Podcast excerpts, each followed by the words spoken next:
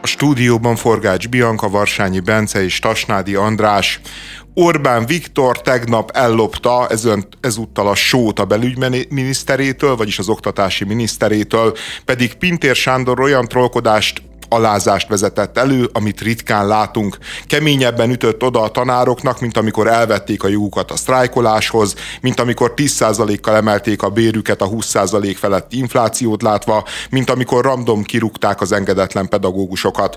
Pintér Sándor ugyanis Mága Zoltán újévi koncertjének jegyeivel kedveskedett az amúgy is ezer sebtől vérző szakmának. Mi lesz a következő karácsonyi ajándék? Mészárosné Várkonyi Andrea könyve esetleg, fideszes kitűzők, antraxos boríték, esetleg díszdolbozos való világ DVD? Elhatárolódom a rossz indulatú feltételezésettől, András, te ki ne szeretne Mága Zoltán újévi koncertre menni? Most a tanárok is mehetnek. Egyébként ez nem új, mert már még a tanárok előtt tavaly decemberben egy több fideszes képviselő a választóinak is felajánlott Mága Zoltán koncerthegyeket ne csak a fideszes választók mehessenek már koncertre, a tanárok is, nem? Igen, azért tudjuk, hogy hogyan tellik meg a Paplászló sportaréna, tehát hogy mi itt a, a zseniális üzleti stratégia, hogy jobban kell lenni a NER-rel, és a NER meg minisztériumokon, országgyűlési képviselőkön keresztül ajándékoz mindenféle jegyet. Egy, egyébként én direkt megnéztem, hogy a 2500 pedagógus tiszteletjegy után van-e még üres hely az újévi koncerten még van, tehát a tűzoltók, esetleg a nem, nem tudom én, a milyen közszolgák még felkészülhetnek, van esélyük arra, hogy Mága Zoltán jegyhez jussanak. Hát van esélyük, de a, ahhoz a jegyhez szerintem nem juthat senki, amire a tanárokat hívták meg, ugyanis ez egy olyan koncert, ami kettőtől kezdődik. És erre a koncertre nem, le, nem lehet jegyet kapni. Ugye felröppent a hír, hogy hát nem is a koncertre, hanem a főpróbára hívták meg őket, de utána Mága Zoltán le is nyilatkozta, hogy ez nem így van, két koncert lesz, de a kettő órás koncertre nem lehet jegyet kapni, csak a hét órásra. Hát ezért mondom, hogy értem az ellenérzéseidet, és nekem sem szívem csücske Mága Zoltán, de azért ne férjen kétség ahhoz, hogy nagyon sok rossz ízlésű ember van ebben az országban, akik saját jogukon is megtöltik a sportarénát. A, ezek okay, a én ezt nem tudtam. Én ezt nem Én azt próbára szólnak, ahogy mondta Bianca. Ja, én azt hittem, hogy ezek hogy rendes. Na jó, a pedagógusok akkor még egy se érdemelnek ezek szerint. Na, tehát minden a rosszat látod, oké? Okay. Ja, abszolút, abszolút. Amikor a pedagógusokról van szó, akkor tényleg mindenhol a rosszat látom. Nekem máskülönben a Mága Zoltánnal olyan nagy bajom nincsen, tehát hogy ő egy tehetséges hegedű művész, aki egyébként egy csomó értékes produkciót is csinál, de ez az újévi hangversenye, vagy sója, vagy revüje, az, az szerintem egyébként az egész az, ennek az egész hegedű kultúrának valójában a, a gyalázása. Tehát, hogy van valami, aminek, aminek van kultúrája, van mélysége, és ezt ettől a kultúrától és ettől a mélységtől megfosztják, olyan, mint a boroskóla egyébként, amikor a hegedűből revűt csinálnak, ilyen, amikor a borból boroskólát csinál valaki nem tudom, nekem annyira nem tisztán megállapítani, hogy mennyire tehetséges, mennyire nem, mert nem értek annyira a hegedüléshez, jól hegedül, ennyit tudok állítani. Viszont ha megnyitja az ember a Wikipédia szócikket Mága Zoltánról, már ott kirajzolódik, hogy egyébként tényleg bejárta a világot, oktatott ilyen-olyan ö,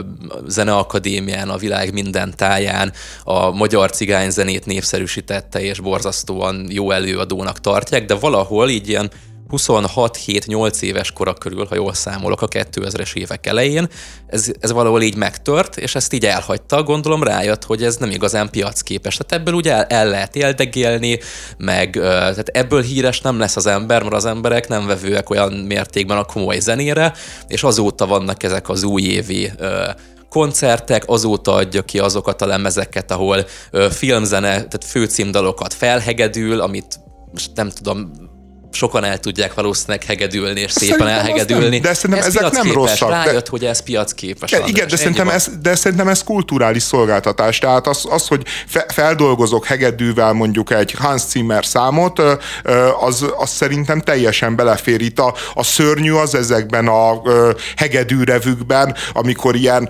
minden, minden fajta gicset így odapakolnak így egyszerre. Tehát, hogy, hogy ott van nemzeti színben pompázó letfal, mindenfajta tá, tánczenészek, megjelennek celebek, énekelnek ilyet is, olyat is, amolyat is, és, és, és, és az egész egy ilyen végtelen katyvasz, ami, ami tényleg csak arról szól, hogy így demonstráljuk azt, hogy itt valami nagyon-nagyon nagyszerű dolog történik, miközben pont azt az üzenetet, ami meg, meg, meg azt a mélységet tüntetjük el, aminek az egésznek az értelme lenne. Én egy, egy filmzene feldolgozás kapcsán ezt egyáltalán nem érzem pont ugyanaz a művelet, mint Havasi Balázsnál, hogy fognak egy, egy tehetséges művész, vagy persze valószínűleg magával csinálja, és teljes mértékben kifordítják úgy, hogy a show, amit te a, az előbb leírtál, az legyen a középpontban. És nekem ezzel még csak nagy problémám se lenne, holott az én ízlésemnek nem annyira megfelelő,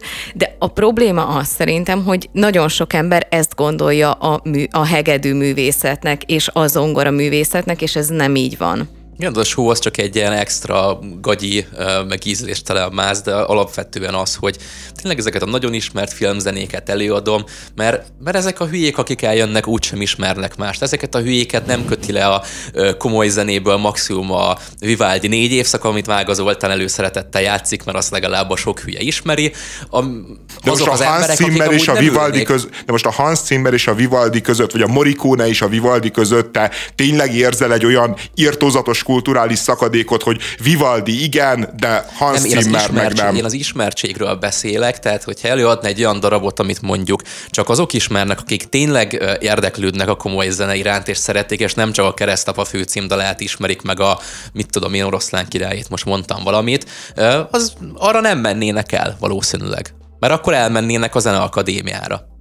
Az, hogy azt mondtad, Bence, hogy a, a show elem az csak egy dolog, szerintem nem, pont az András hasonlata volt a, a megfelelő szerintem, hogy a jó borba kólát öntesz, az pont a kóla, az a só elem. Teljesen mindegy, hogy mire húzod rá, azt szerintem bármit el tud rontani, ami, ami ilyen ízléstelen. Én csak azt mondom, hogy már alapból rossz szerintem. Igen, valami olyasmi történik egyébként, mint amikor a Tóth Gabi eljátsza a nemzeti imádságos nagyasszonyt, és, és egyébként az egy lehetne egy teljesen koherens és egy teljesen őszinte valid szerep, majd bemegy a TV2 stúdiójába is, és előadja a celebhisztérikát. És itt, itt, itt ez történik, tehát, hogy, hogy a mága eljátsza a hegedűművészt, aki egy, ami egy valid szerep, és egyébként teljesen rendben van, majd felmegy, és az újévi show kapcsán előadja ezt a showment, ezt a ördöghegedűsét, aki, aki a letfal előtt ott elképesztő kunstokat mutat be, és, és igazából valójában hát a saját kulturális szerepét értékeli le. Tehát hogy az, az a szörnyű egyébként, hogy szerintem a mága az, az, az, az egy tényleg egy értékes valaki, és, és most már mindenki ezekkel a, tehát ugyanaz van, mint a havasival, hogy már mindenki ezzel a szereppel azonosítja, miközben ő azért ennél sokkal több. Nem tudom, láttatok-e ilyen uh, újévi koncertet tőle, de nekem a, ami külön tetszik, idézőjelben tetszik, hogy hogy vezeti fel a különböző számokat, nem tudom, hogy kell hivatkozni, mert nem értek hozzá, ilyen elképesztően modorosan, tehát tényleg ez a ö, nyugdíjas néniknek ö, tetsző stílussal, ami szerintem senki másnak nem tetszik, ilyen borzasztóan modorosan, borzasztóan mesterkélten, hogy igen, én itt egy úriember vagyok, én itt egy művész vagyok, szerintem ő nem hegedű művészt játszik, hanem hegedű művész valójában, és azt játsza el, hogy a, amit mondtál. Tehát ő valójában egy hegedű művész, csak ezt úgy döntött, hogy ezt, ezt eltitkolja, és akkor ő egy ilyen showman lesz, akiért nagyon tudnak rajongani a személyéért, és tehát nem csak a hegedűért mennek, hanem Mága Zoltán személyéért. Jaj, de jó képű, jaj, de intelligens, jaj, de ö, választékosan beszél, és a többi. Milyen finom modorú úr, igen. Ez, igen ez a... De vagy a nyugdíjasok, vagy azok az új gazdagok, én úgy képzelem el, hogy azok járnak, vagy azok az új gazdagok, akiknek nincsen hozzáférés a kultúrához, és, el akar, és elmennek, hogy elmondják majd utána a, nem tudom, újévi vacsorán a családnak, hogy na ők, ők hát kultúremberek, és akkor ott voltak, és meghallgatták, és hogy hát ez mennyire kulturális élmény volt nekik. Meg hogy általában az pedig hát nem igazán. Valaha az ki fog derülni, hogy a belügyminisztériumtól kapták ezt a csodás karácsonyi ajándékot a tanárok, vagy Mága Zoltántól? Tehát biztos lehet szabad, hogy a belügyminisztérium. De hogy, de hogy, hogy a belügyminisztérium megvásárolta és kiosztotta a tanároknak? Nem. Ez volt a művelet? Ezt tegyük egyébként még hozzá, mert erről nem esett szó, hogy jó, egyrészt eléggé megalázó jelenlegi helyzetben, hogy akkor tessék, itt van karácsony a koncert, ezt nem mondtuk ide, talán ki se kell mondani, mert ezt mindenki érzékeli, de a másik amúgy, hogy nem kaptak ők semmit, lehet igényelni. Tehát nem az van, hogy kiküldték, hogy tessék, itt van koncertjegy, mert az akármilyen alávaló ebben a jelenlegi szituációban, de azért ajándék. Mégis az nem ajándék, hogy program. jelent, ha akarsz, akkor jelentkezzél, hogy kapjál egyet. Tehát nekik kell jelentkezni meg, vagy van X jegy, és aki kapja Maria alapon, akkor jelentkezzetek tanárok a koncertre. De egyébként nem olyan, mintha így tényleg szándékosan provokálnák a tanárokat. Tehát, hogy béremelésre nincs pénz, semmire sincs pénz, de uh, Mága Zoltán koncertre van pénz, sóra van pénz, és, uh, és bejöhettek, bejöhettek az előadás főpróbájára. Tehát, hogy e- ennél én, én, én, én té- tényleg uh, ne, nem tudom, hogy uh, minthogyha ostorral ütnék a tanárokat. Tényleg az történik, hogy egyszerre Mága Zoltán, egyszerre főpróba, egyszerre karácsonyi ajándék egy válság közepén, hogy így nagyon durva. Én inkább, úgy képzelem el, hát a tanároknak azért van egy része, gondolom, aki a kormányjal szimpatizál minden, mindennek ellenére, gondolom, létezik ilyen. Ezeket megkapják, és akkor ők, ők meg vannak abban erősítve, hogy a kormány igenis foglalkozik velünk, és az olyan fórumokon, ahol felszólnak a tanárok, akkor ők fel tudnak szólni. Hát nincsen igazatok, mert kaptunk koncertjét, és meg mit tudom én. Tehát én ebben nem a megalázást látom, bár tényleg megalázó, és uh, én is megalázónak érezném tanárként, de szerintem valami ilyesmi lehet mögötte. A DK sem nyugszik. Az árnyék kormány felállítása után Gyurcsány Ferenc a Real Madrid sikerreceptjét próbálja megvalósítani, galaktikusokat igazol. Az utóbbi hetekben, hónapokban olyan nevekkel erősítettek, pusztán a Momentumból, mint Déri Tibor, újpesti polgármester, a Sződligeti településvezető Juhász Béla, vagy éppen Buzinkai György, Székely Dániel, Bodrozsán Alexandra. Világverő csapat épül a mesterkezei alatt, hogy látjátok? Én nagyon sokat gondolkoztam ezen, nem is a mostani átigazolás miatt, hanem még korábban már nem is tudom, hogy kinek, talán a buzinkainak az átigazolása kapcsán beszélgettem politikában, jártas talán részt is vevő barátokkal, és szerintem van egy minőségi különbség. Tehát amikor Buzinkai György átigazolt, akkor ő elmondta, hogy ő azért igazol át, mert hogy a Momentum jobbra tolódik, most az új, hát már nem is annyira új elnök vezetése alatt, és hogy szerinte ez nem jó, kell egy erős baloldali párt, ami hogy is fogalmazott, valahogy úgy, hogy diktálja a tempót, meg minden, hát Gyurcsány Ferenc az remekül diktálja a tempót, ezt tényleg És tudja. csak Dobrev Klárával lehet nyerni, azt is elmondta. Igen, viszont ez a hogy, hogy hívják, bocsánat, Székely Dániel, Bács-Kiskun megyei önkormányzat, volt momentumos politikusa, ugye aztán ő független lett, és most került a DK-hoz. Itt egészen máshol van szó. Tehát ő azt mondta, hogy ez volt az egyetlen párt, mármint a DK helyben, melyet független képviselőként megtaláltam az utcákon az emberek közt pultozni és beszélgetni. És nem ő az első, aki azért ugyanezzel az indokkal megy a DK-hoz, nem azért, mert hogy Gyurcsány Ferenc ölelő karréba megy, persze az is egy létező jelenség választások után pláne, hogy mindenki az erő felé húz, ez mindig is így volt, mióta létezik politika, létezik emberiség, és ez egy valid érv. Tehát én mondjuk nem csatlakoznék emiatt a DK-hoz, de az igaz, hogy a Momentum megígért, hogy na majd mi leszünk azok, akik tényleg elmegyünk vidékre, tényleg építünk szervezetet, tényleg len leszünk az utcán, és ez nem sikerült. És ott vannak ezek a, az önkormányzati képviselők vidéken, és egyszerűen nincs annyira mozgásterük, mert nincsen szervezet, nincsen semmi, a párt nem foglalkozik velük, és a DK-nak meg van szervezete. Hatékonyabban tudják a helyi ügyeket képviselni, hogyha belépnek egy DK-ba, még akkor is, ha esetleg nem akarnak, mert ott vannak emberek, van szervezet, vannak erőforrások. Valid érv, hogyha azt veszed figyelembe, hogy milyen politikai előnyt akarnak kovácsolni. De hogyha már azt, de hogyha már azt veszed figyelembe, hogy, hogy valami ideológia mentén vagy célok mentén ők elkezdtek politizálni, akkor viszont nem nagyon értem, hogy hogy kerül valaki a, D- a Momentumból a DK-ba, ami Momentum gyakorlatilag pont, hogy a, a, az ilyen bebetonozott pártoknak a, a kihívására jött létre. Itt nem politikai előnyszerzésről van szó feltétlen, hanem egy önkormányzati képviselőről beszélünk. Itt helyi ügyek vannak, és helyi ügyeket akar véghez vinni, megvalósítani, jó esetben nagyon Jaj, sokan, Bence. és ezt nem Sz- tudja, szeretne- úgy, hogyha nincs mögötte semmi hátszél, nincsen mögötte szervezet, nincsen mögötte erő. Ezért csatlakoztak nagyon-nagyon sokan a DK-hoz vidéki önkormányzati képviselők például. Ja, figyelj, szerintem ez az egész egy ilyen kommunikációs panel, tehát hogy semmi más, Kö- körülbelül egyébként mindegyik ugyanazt mondja el, hogy csak Dobrev Klárával lehet leváltani a, a Fideszt, a közvéleménykutatások mind elmondják, hogy kb. a leglehetetlenebb vállalkozás Dobrev Klárával leváltani a Fideszt, tehát hogy nálánál minden, de jó, Gyurcsány Ferenccel nehezebb lenne talán így direktbe. Másrészt meg ez, ez, hogy ő helyi ügyeket szeretne elintézni, ő egy, ez akiről beszéltél a figur, ez a Székely Dániel, egy segítsél, megyei képviselő. A minden megyei önkormányzatban betonbiztos többsége van a Fidesznek. Most nekem azt nem mondjad, hogy én el akarok valamit intézni mondjuk Bácskiskun megyébe, annak az az útja, hogy belépek a DK-ba, mert akkor ma, de Persze lehet, hogy így van, mondjuk ez egy új információ lenne, és alapvetően rengetné meg a DK szektának a világnézetét, de egyébként szerintem ez gyakorlatilag nincs így. Tehát, hogy szó sincs arról, hogy ő ügyeket akarna elintézni, és szó Mert akkor sincs a Fideszbe arról... lépne be, ha jól értem. Hát ö, vagy, vagy legalábbis független képviselőként elkezdene lobbizni különböző ügyek mentén, hogy, hogy hát ha a Fidesz úgy értékeli, hogy most egy független képviselőnek lehet gesztust tenni, mondjuk nyilván egy DK-snak nem, mondjuk nem úgy ismerjük a Fideszt, hogy bárkinek is gesztust tesz, de, de a DK azt szerintem nem,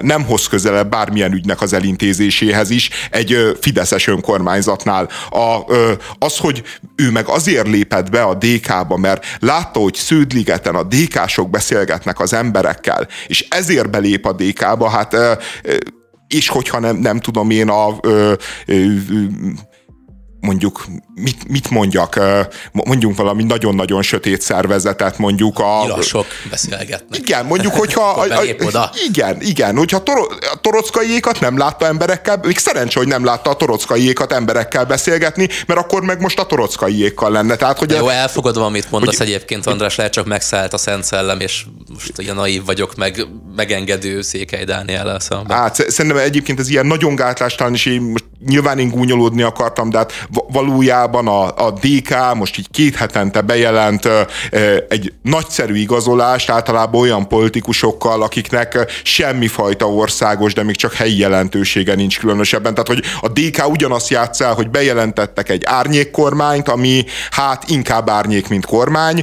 Bejelentettek egy televíziót, a DK-TV-t, ami valójában nem TV, ö, nagyon DK, mondjuk annyiban igaza van, és, és tudomásom szerint egy másfél órás véleményműsort jelent a Facebookon, meg a YouTube-on. Tehát ez lett a DKTV. Tehát, hogy ők, ők aztán tényleg az, hogy, hogy füstje van, de, de így a lángja egészen minimális, az, az meg, amit a Gyurcsány előadott, hogy hogy ho- hogyan működik egy ilyen átigazolás, egy ilyen, ami, amikor ő, ő elhozza az idánt meg a figút a, a, a, a csapatába. Na jó, ez a Székely Dániel az nem egy Zidán, meg egy Figó, tehát ez inkább a megye három. Tehát, Igen, egy ilyen visses zidár. Ja, ja, Ja, ja. És akkor azt írja ö, a Gyurcsány, hogy amikor valamelyik ellenzéki párt politikusa tagnak jelentkezik hozzánk, a beszélgetések végén igyekszem én is találkozni a tagjelöltel. Belenézni a szemébe. Érteni az okokat, az ambíciókat, a gondolat finomságát, mélységét, látni a reakciókat.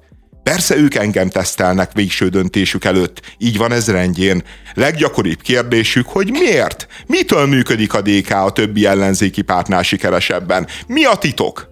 Tehát, hogy Ez kihagyta a végéről Gyurcsány Ferenc, de valószínűleg így történik, hogy keresztapának kell szólítani a végén az elköszönésnél minimum. hát minimum, mi- de lehet, hogy már a belépésnél, de, de, de egész egyszerűen most így valaki elolvassa e- ezt, ezt a bejegyzést pusztán, hogy ő belenéz az emberek szemébe, és akik megkérdezik, hogy mitől ilyen sikeres, tehát, hogy, hogy de, de most komolyan, hogy így kilép be úgy egy pártba, hogy így azt mondja, hogy hát, hogy ide szeretnék tartozni, mert ez egy annyira sík. Tehát, hogy ennél azért képmutatóbbak az emberek, még a, nyilván ez van persze a lelkük mélyén, de hát pontosan tudják, hogy azért sikeres, mert egy ilyen nagyon masszív szekta van, és a Gyurcsány iszonyatosan gátlástalan. Miért kérdeznék ezt meg, meg ennél Jó, de meg... Hát a Gyurcsány egy költő, tehát őnek így kell előadnia, hogy ez egy ilyen nagyon pátoszosan, nagyon magasztosan történik ez a belépés, nagyon nagy De ebben mi pátoszos van, hogy mitől ilyen sikeres, elnök úr, mitől ilyen sikeresek Hát ezek a szavak, amikkel megfogalmaz, hogy felolvastad. Csak egyszerűen el lehet mondani, hogy a DK sikeres, és így, hogy egy újonnan belépő szájába adja, mint kérdést, így már rögtön nem is magát fényezi meg a pártját Gyurcsány Ferenc,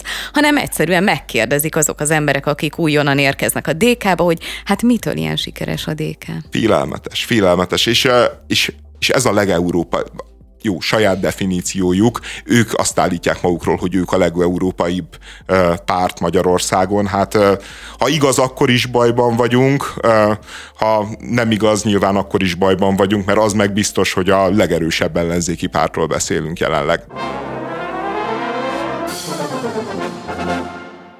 Brit tudósok helyett most amerikai kutatók korszakalkotó eredményeiről, illetve következtetéseiről lesz szó. Tehát amerikai kutatók megállapították, hogy 48%-kal nagyobb valószínűséggel szenved el autóbalesetet, aki nem oltatta be magát koronavírus ellen.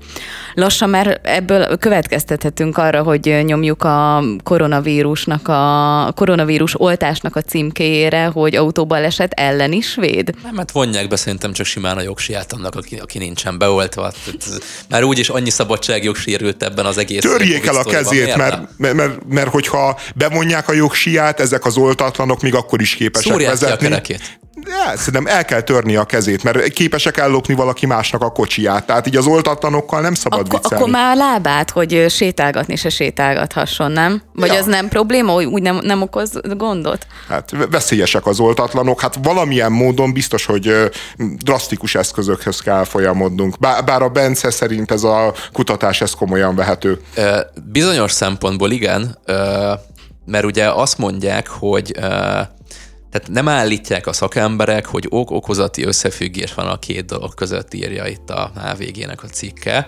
Ehhez további vizsgálatok szükségesek, nyilván nem fognak ok-okozati összefüggést találni soha az életben. Ö, Viszont azért, viszont úgy vélik, hogy a baleset kialakulásának több ok miatt is nagyobb lehet az esély az oltatlanok körében, mert ők azok, akik bizalmatlanok a kormányzattal szemben, erős a szabadságba vetett hitük, tájékozatlanok a kockázatokkal kapcsolatban, a természet védő erejében hisznek, képtelenek elviselni a szabályokat, szegénységben élnek, jobban elérhetik őket az álhírek, fontosabbnak tartják a személyes meggyőződésüket. Na ez, hogy mondjam, ezzel jól körülhatárolnak egy vagy több csoportot, akik körében tényleg valószínűleg felül vannak reprezentálva az oltatlanok, de ennyi erővel csinálhatok akkor egy olyan kutatást, hogy azok az emberek, akik legalább hetente kétszer esznek pacalt, azok nincsenek beoltva, és nagyobb eséllyel okoznak közúti balesetet. Tehát itt csak arról van szó, hogy ez az egész kutatói szféra, ez úgy működik, hogy van egy óriási nyomás rájuk helyezve, hogy folyamatosan publikáljanak meg, ö, idézzék őket, meg akár, mert azután kapják a nem tudom milyen támogatásokat, úgyhogy ilyen marhaságok is kikerülnek, ami igaz, de semmi értelme. Csak akkor miért nem egy olyan publicisztikát hoztak ki, ahol azt írják le, hogy a kutatások szerint ezek és ezek a csoportoknál felül vannak reprezentálva, hogy te mondtad, az oltatlanok. Ez rendben van, de összehozni ezt a közlekedési balesetekkel, tehát, hogy én értem azt, hogy van egy ilyen sztereotíp öm, lény az emberek fejébe, hogy milyen ember is az, aki nem oltatta be magát, és értem azt, hogy onnan csak két lépés odáig eljutni, hogy, hogy, hogy elképzeled, hogy ő közlekedési balesetet okoz, ja, és még csak nem is úgy jött ki a cikk, hogy ők okozzák a közlekedési balesetet, hanem elszenvedik, hanem elszenvedik, ami, ami vagyis, hogy részt vesz benne, tehát, hogy te lehetsz egy passzív elszenvedő, meg egy, meg egy aktor is. Tehát, hogy én, én nem is értem, hogy, hogy ez mire jó? Miért kell ezzel hergelni tovább is az embereket? Ez nem hergelés, most mondom, hogy az emberek, vagy a kutatókon van egy nyomás a világon mindenhol, hogy folyamatosan publikáljanak, és amikor ilyen ö, akár marhaságok, vagy akár igaz, viszont semmi értelme kutatási eredmények vannak, meg pláne ez egy olyan dolog, ami bejárja az egész világ sajtót, ez hozza a kattintást, ezt megnézik, erre majd mások hivatkozni fognak, tehát akkor azt mondod, hogy, hogy azért, azért nem arról szól a kutatás, hogy milyen embertípusok nem oltatták be magukat, mert az a kutyát nem érdekli. Hát nem, mert az, hogy mondjam, az nem tudományos, hogyha kimondják azt, amire gondol Ja, mert ez tudományos. Ember, hogy a felelőtlen emberek azok, akik okozzák a közlekedési balesetet, és a felelőtlen emberek azok, akik nem oltatják be magukat. Mert a legtöbb ember, aki tényleg ilyen abszolút uh, borzasztóan úgy gondolja, hogy mindenképpen be kell oltatni magad, mert különben itt világvége lesz, azok úgy gondolják, hogy aki nem oltatja be magát, az tökéletesen felelőtlen. Uh, és ez egy bizonyíték most a kezükbe, hogy na látjátok, látjátok, ők aha. okozzák a baleseteket is. Azért nem igaz szerintem az, hogy, hogy ők a tudományos publikációk meg hivatkozások miatt csinálják, mert, mert egy ilyen típusú kutatást, így nagyon idézőjelbe, szerintem komoly tudományos folyóirat nem hoz le, komoly tudományos munka nem hivatkozik rá, tehát hogy... Ó, nagyon hogy, naív vagy András, tudnád, hogy komoly tudományos folyóiratokban milyen dolgokat publikálnak? Va, vannak durva dolgok, de szerintem azért e, ez túllép azon. Önmagába azt a, azt a, a csillagoknak azon együttállását, hogy több oltatlant láttak arányosan a baleseteknél, mint ne, nem oltatlant arányaiban, vagy mint oltottat, azt pusztán az a tény is megmagyarázza, hogy egész egyszerűen az idősebb emberek inkább oltakoztak, mert e, nyilvánvalóan nekik szükségük is volt az oltásra, a fiatalok meg sokkal kevésbé oltakoztak, és hogyha megnézel bármilyen baleseti statisztikát, a fiataloknak a e, különböző gyorshajtástól kezdve a súlyos balesetekig mindenhol nagyon durván felül vannak reprezentálva a középkorosztályokhoz, vagy az idősekhez képest. Tehát, hogy ez egy abszolút uh, létező összefüggés, csak, csak egész egyszerűen semmi köze a, uh, az oltáshoz, meg a nem oltáshoz, hanem mondjuk e, ehhez a uh, generációs uh, működéshez van. Ez egy tök jó megfejtés lehetne, de az a helyzet, hogy felsoroltam, hogy uh, mik, mik azok a csoportok, mik jelentik ne, ne, várjál, az, azok a csoportok, amiket te, várjál, amit te felsoroltál, azokat ők mondták, hogy, hogy, hogy, hogy ezekre az emberekre ez jellemző. Na most én nem, nem azért, de azért olvassuk fel, én oltakoztam. Tehát, hogy én olyan ember vagyok, aki felvette az oltást. Bíztam a Pfizerbe, vagy a nem tudom, Modernába, nem biztos, hogy jól tettem, de bíztam bennük. Az, hogy valaki bizalmatlan a kormányjal szembe, önmagában, hogy ez negatív kontextusba tud elhangozni egy nyugati, a nyugati világnak bármilyen folyóiratába, hát szerintem a, a nyugati embernek a, az ismertető jegye, hogy igenis, meg a polgárnak az ismertető jele, hogy nem bízik a kormányban, nem bízik benne, ezért hoz létre különböző intézményeket, ezért akar szabad sajtót, stb., mert nem bízik a kormányban. Erős a szabadságba vetett hitük. Hát hogyha van a, polgár, a polgárságnak második ismérve, akkor az erős, az erős hit a szabadságba. Az, hogy tájékozatlanok a kockázatokkal kapcsolatban, ezt így leírják, hogy tájékozatlanok a kockázatokkal kapcsolatban, ö, olyan pofátlanság ezt megfogalmazni egy olyan, egy olyan vakcinával kapcsolatban, amelyik nem, nem ment át a szokásos protokollokon, nem mindenfajta rohamtempóval erőltették át a, a, a különböző állami rendszereken, hogy, hogy, hát, hogy ez valójában nem egy tudományos nyilatkozat, hanem ez egy, ez egy, ez egy politikai állásfoglalás még hozzá valahonnét Kínából, vagy, vagy mint hogyha Kína szellemisége lengené át elhangzik az, hogy, hogy azért ördögiek ezek az emberek, ezek az oltatlanok, mert a természet védőerejében hisznek. Tehát, hogyha ami így tényleg ilyen kicsit hülyén hangzik, de hát mondjuk az immunrendszerbe hinni, azért az egy elég tudományos dolog, én még úgy tudom. Itt nem, ne, nem tudományos. Itt, nem, nem, itt szerintem két ponton is, amit írnak, az, az csak eufemizálás. Tehát a, nem bíznak a kormányban, azt úgy ért, hogy Conteo hívők. Azt, hogy a természetvédő erejében hisznek, az azt jelenti, hogy a gondviselésben hisznek. Tehát, hogy nem oltatom be magam, mert a jóisten megvéd. Tehát mehetek 190-nel az autópályán, mert a jóisten majd megvéd. Tehát itt szerintem erről van szó, csak hát ezt így nem lehet leírni.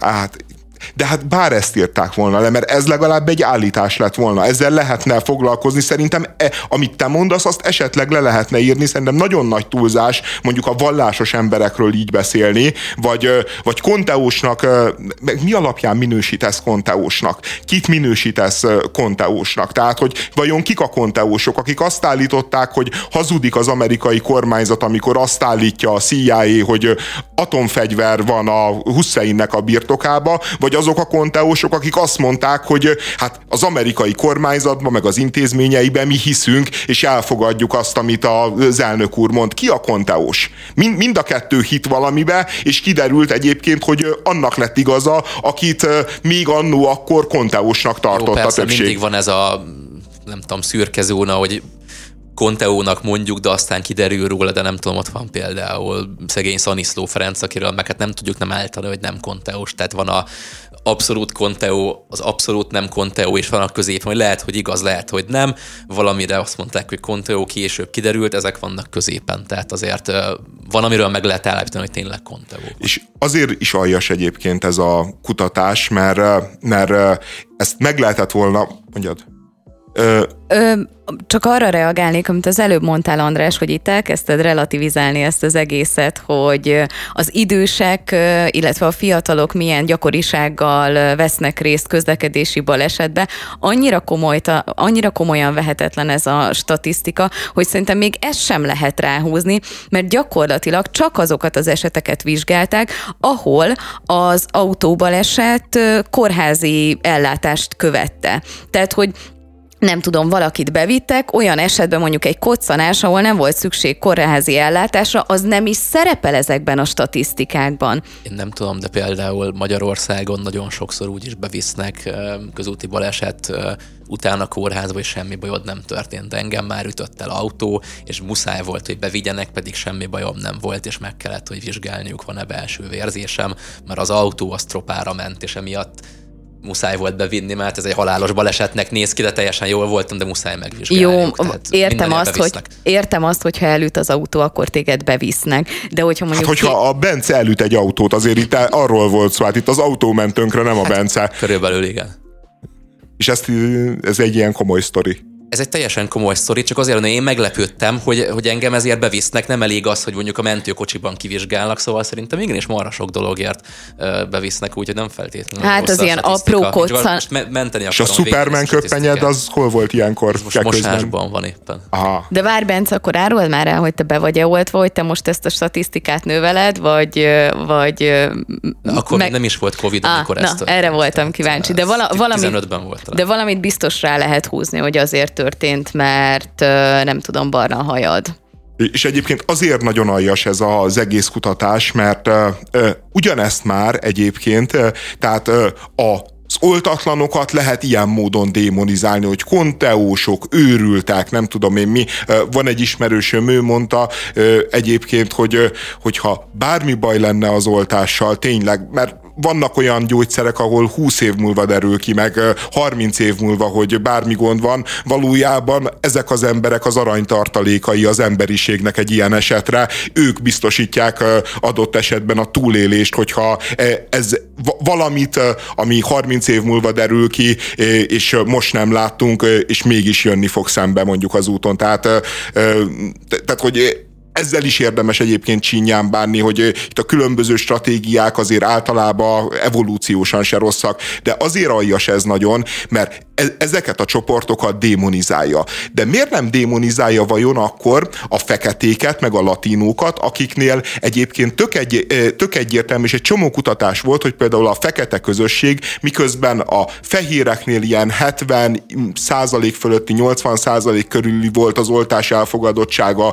az USA-ban, országban, addig a feketéknél ez a szám mindössze 50% volt, a latinóknál meg 66%. Miért nem azzal jön ki, mert egyébként, hogyha ezek az összefüggések igazak, miért nem azzal jön ki, hogy a feketék meg a latinók veszélyesebbek az utakon, mint a fehérek? Mert ez már nem fér bele, ez már nem fér bele a, a, a, a, a nagy nyugati kultúrkampfba, és ezért ezt nem mondják, miközben egyébként én halálosan meg tudom érteni a, a feketéket, akiknek például mondjuk ellenérzésük van a különböző gyógyszerek után, azok után, hogy mondjuk tudjuk, hogy még a 20. században is teljesen jellemző volt, meg a 19. században a, a feketéknek különböző ilyen nagyon durva gyógyszerészeti, meg orvosi kísérletekben volt, tehát ilyen mengele módszerekkel használták őket. Van egy ilyen híres kísérlet, a Tuskegee kísérlet, valami ilyesmi, a sztori 1930-tól egészen 1970 valameddig tartott,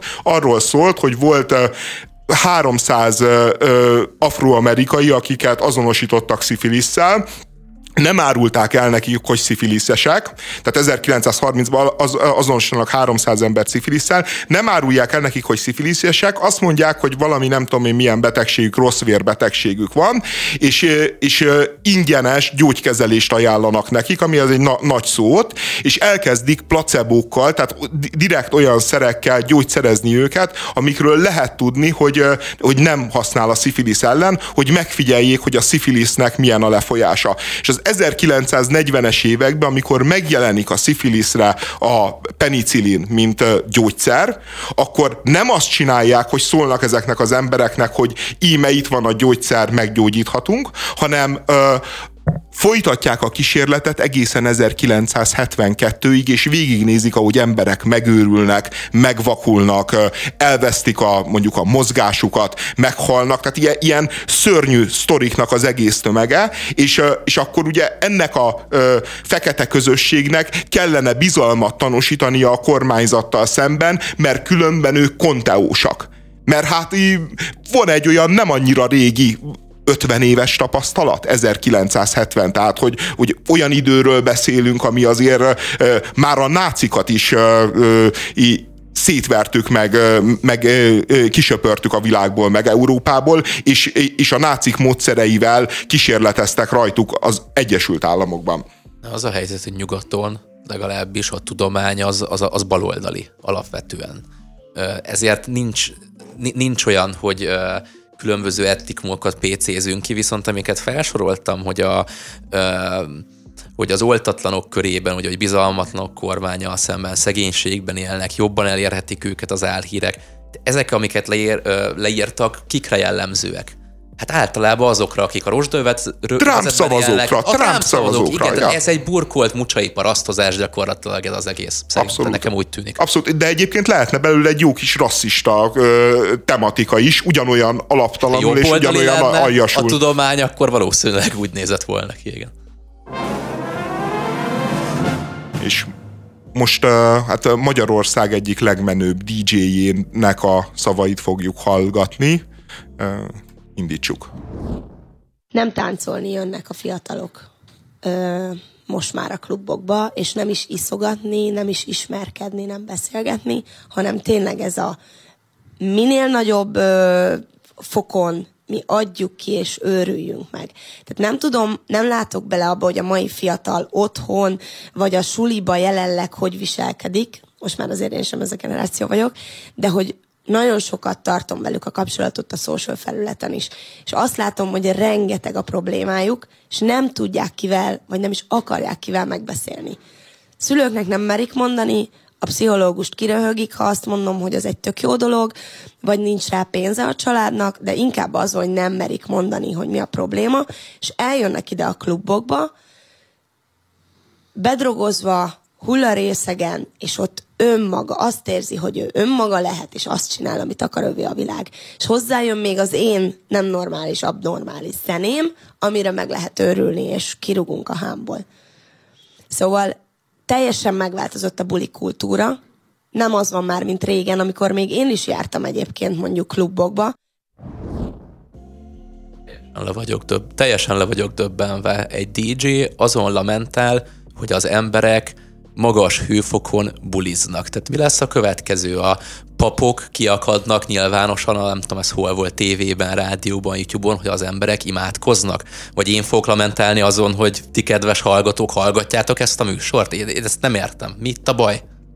Ugye itt szerintem szintekről van szó, tehát azt, azt jól látja a hölgy, hogy a bulikba gőz kiereszteni mennek az emberek, de ez szerintem eddig is így volt, ebben nincsen különbség. Az már egy másik kérdés, hogy lehet, hogy, hogy a mai fiataloknak, a nem tudom, 20 éveseknek olyan problémájuk vannak, amik, amikkel nehezebben küzdenek meg, adott esetben, mint amikor ez a hölgy volt tinédzser. Tehát én, én csak ebbe látom a különbséget, hogy, hogy egy más, más szintet képviselnek. Az, hogy a funkciója pontosan ugyanaz ma, mint 10 évvel, 20 évvel, vagy akár 30 évvel ezelőtt, ebben biztos vagyok. Én meg abban látom a különbséget, hogy amikor ez a hölgy fiatal volt, akkor Magyarországon nem igazán voltak elérhetőek annyira, mint most a könnyű drogok, és most úristen, drogoznak az emberek. Nyugaton akkor is drogoztak, amikor ő volt Bence, fiatal. Bence, figyelj, ez a csaj egy 30 éves csaj. Tényleg? Tehát, ja, ja, ja, ja. Ja, De ez, akkor- ez akkor egy, bocsánat, ez egy akkor elérhetőek Ez egy voltak, jó. tök menő DJ csaj, aki 30 éves, és úgy magyaráz, mint a nagyanyám. És így... Jó, én nem é- ismerem, én mága koncertre járok, úgyhogy Én- nem ismertem őt. É, de én is teljességgel lemerevettem, amikor ezt, ezt hallottam, mert egyébként minden generációnak ez a megélése. Tehát mindig ez a, az adott generációnak a megélése, és valójában az, hogy, hogy, a, hogy a fiatalok azok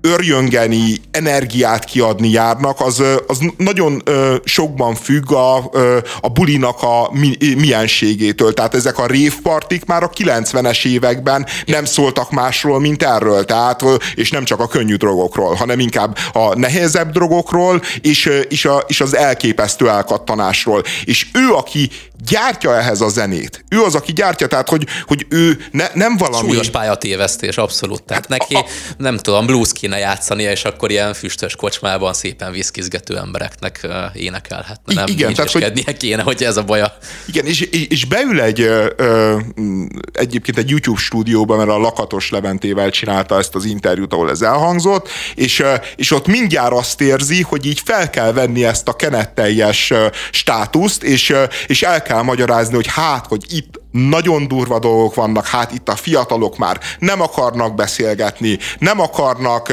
ismerkedni, itt már csak a brutális tombolás, a brutális dühöngés van, és hát ehhez még hozzájön az ő állatzenéje. Hát ami, ami még csak És súlyosítja. érted, a játsza a zenét, nem is hallják egymást az emberek, de miért nem beszélgettek? Óriási. Én nem láttam a teljes interjút, András, de el tudom képzelni, hogy amúgy ez egy olyan kiragadott részlet, ami, ami adott esetben nem csak erre utalhat, hogy fú, hát a mai fiatalok hogy viselkednek a buliba, hanem egyszerűen lehet, hogy ez a csaj megpróbál csak rámutatni arra, hogy rengeteg problémával küzdenek a fiatalok, amire, amire baromi nehéz megoldást találni. Persze elmondja, hogy kiröhögik a pszichológus, de ez nem feltét, meg azt is elmondja, hogy vagy nincs rá pénze a családnak, tehát hogy itt szerintem ö, lehetséges, hogy nem egy, nem egy ilyen fiataloknak a szidalmazása megy, hanem egyszerűen azt akarja közölni, hiszen neki van hozzáférése ehhez a korosztályhoz, a szakmájából adódóan, Hát mi, Hogy- ja, hát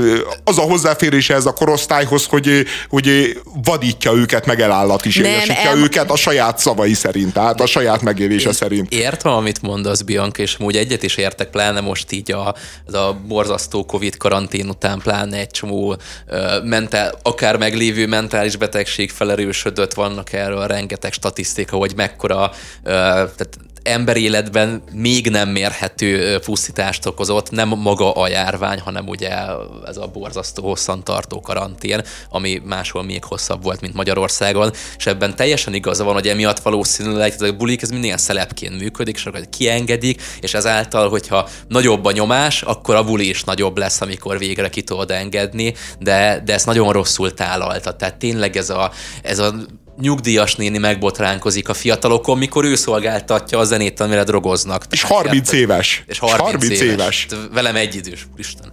Még hogyha a Covid, a karanténnal kapcsolatos plusz feszültségeket kivesszük a képletből, szerintem akkor is teljesen más most 14 évesnek lenni, vagy 16 évvel ezelőtt, amikor ez a csaj volt 14 éves például.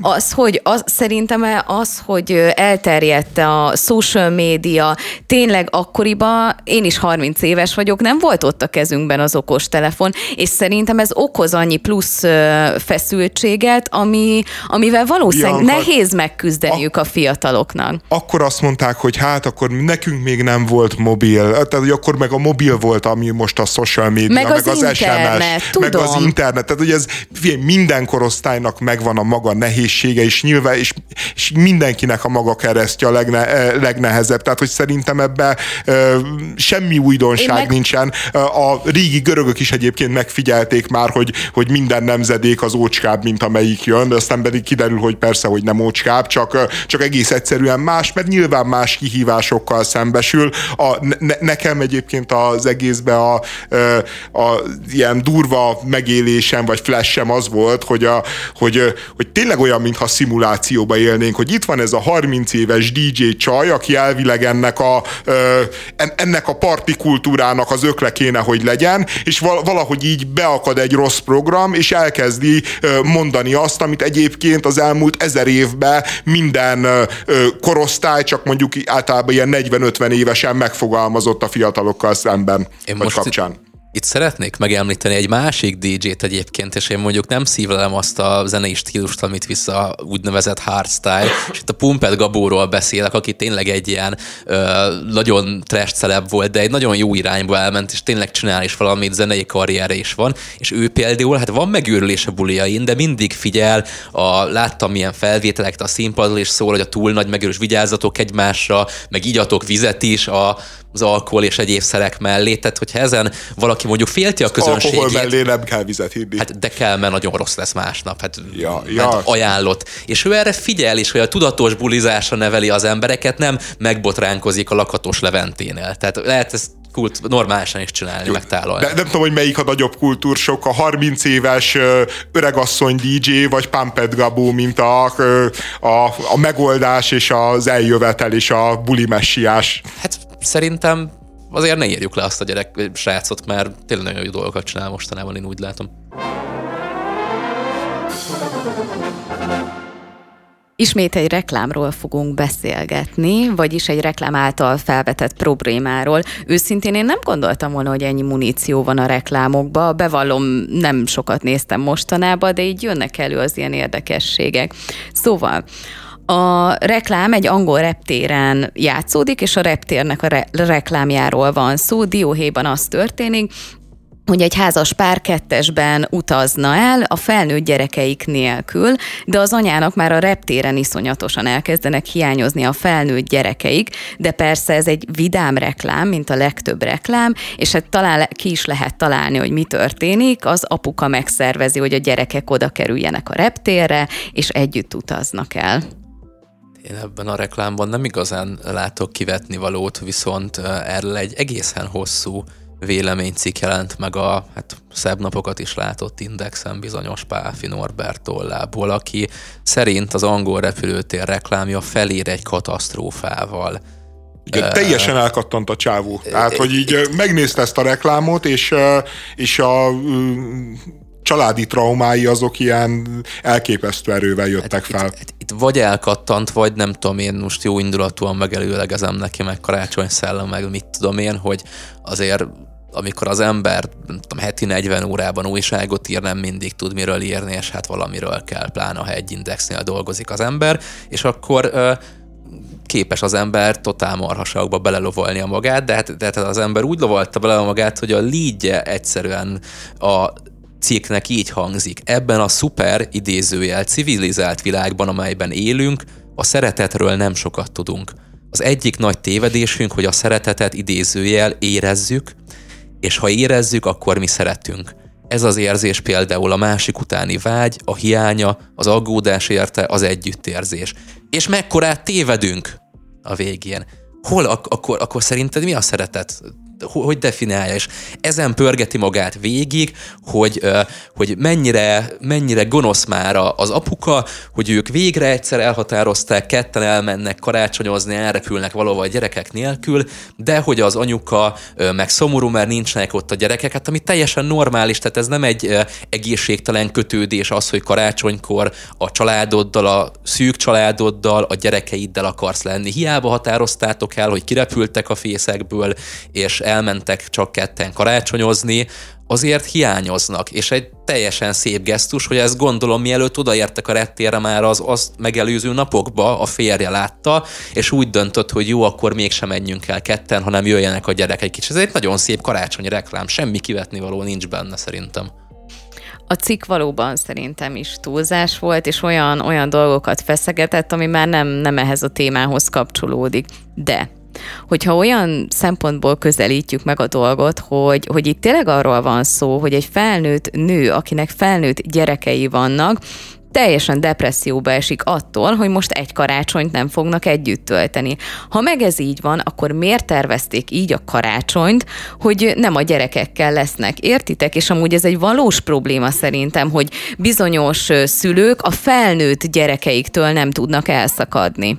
Nem volt még veled soha olyan, hogy valamit elhatároztad, hogy másképp fogsz csinálni, mert ilyen meg olyanokból, és aztán, mikor elkezdte volna csinálni, rájött, hogy hát igazából úgy szeretném csinálni, hogy eddig csináltam, mert az valamiért közelebb áll a szívemhez, mert szerintem itt ez történt. Elmegyünk ketten, milyen jó lesz, úgy gondolták, aztán nem lett olyan jó, és az nem igaz, hogy teljesen depressziós, tehát a teljesen depressziós sem az ágyból nem tud kikelni, vagy a reptérre elmenni. Tehát csak ö, szomorú volt, hogy nincsenek ott a gyerekek. Jó, hát lovagolhatunk itt a szavakon, de az történt, hogy hogy látott egy gyerekes családot, és így le nem tudta venni róluk a szemét. Tehát, hogy... Hiányoztak a Igen, gyerekek. de ez nagyon messze hát... van a teljes depressziótól. Tehát, hogy, hogy nézi azt a családot, mit tudom én, egy percig, vagy mondjuk altatóval túladagolja magát, az, az azért nagyon két különböző kávéház. Tehát nagyon érdekes is ebbe a, nem is a reklám, hanem tényleg az erre írt indexes recenzióba, hogy, hogy van a, valamikor szerintem az ilyen 60-as években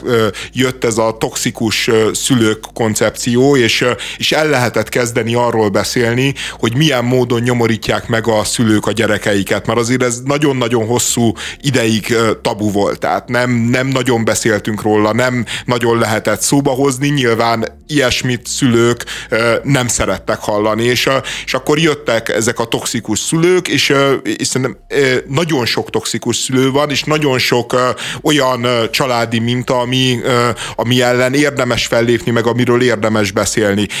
De viszont a, ezzel együtt megjelent ennek az ilyen túlhajszolása. Tehát az egésznek a túlérzékenysége, amikor már, már az, hogy a, az édesanyja így szeretne karácsonykor együtt lenni a majdnem felnőtt, mert most azok úgy felnőtt gyerekek, hogy ilyen 20 éves srác meg lány, tehát hogy szeretne velük együtt lenni, hiányzik nekik, és már ebbe is valaki a toxikus, megnyomorító szeretetet látja, az, az mutatja, hogy ez a diskurzus is mennyire, tehát tehát, hogy a, az inga az hogyan lenged ki a másik szélre, a másik értékre, ar, attól a ponttól, hogy nem beszélünk arról, hogy a szülői szeretet az megnyomorít, meg a szülők hogyan nyomorítják meg a gyereket, egészen addig, hogy már bármit csinál a szülő, érezni mer, szeretni mer, hiányozni mernek neki a gyerekei, akkor megállapítjuk, hogy na ez egy nagyon toxikus viselkedés, mert nekünk kényelmetlenséget okoz. Szerintem kihagytál egy szempontot, mert ez a fajta toxikus szülő, akit itt leírtál, és szerintem erre egy picit a, a reklám lehet, hogy inkább ebbe az irányba megy. Nem csak a gyerekeket nyomorítja meg, hanem igenis a szülőt is, aki ezt, aki ezt elköveti a gyerekével szembe adott esetben. De nem értem, ki, ki saját magát nyomorítja meg ezzel? Hát nem tudott elmenni a férjével egyet karácsonyozni. De el tudott menni, csak volt egy szomorú három perce a reptéren, hát ezt láttuk. Hát ha nem tud elmenni, akkor nem tud kilépni a, az ajtón. Ő csak egész egyszerűen szomorú volt, vágyott a gyermekeire, vágyott a társaságukra, vágyott a közelségükre különösen karácsonykor. Tehát, hogyha most ez egy sima nyaralás lenne, még azt mondom, hogy bele lehet erőltetni Igen. ezt a narratívát. De karácsonykor, hogy, hogy mondjam, most egy szülő húsz éve minden egyes karácsonyt a gyerekeivel tölt, és, és egész egyszerűen hát ez, ez, ez, ez a családnak az ünnepe, a szeretetnek az ünnepe, nyilván ilyenkor nagyon-nagyon hiányoznak, és ez teljesen normális. És az a jó, ráadásul még ebben a cikkben mondjuk, ha jól emlékszem, ezt is szó szerint nem írja le, de ezt az apát egy ilyen toxikusan maszkulin valakinek akarja beállítani, hogy ő a, tehát egy házastársi kapcsolatban közösen kéne döntést hozni, de ő meg titokban a saját akaratát ráerőlteti a feleségére,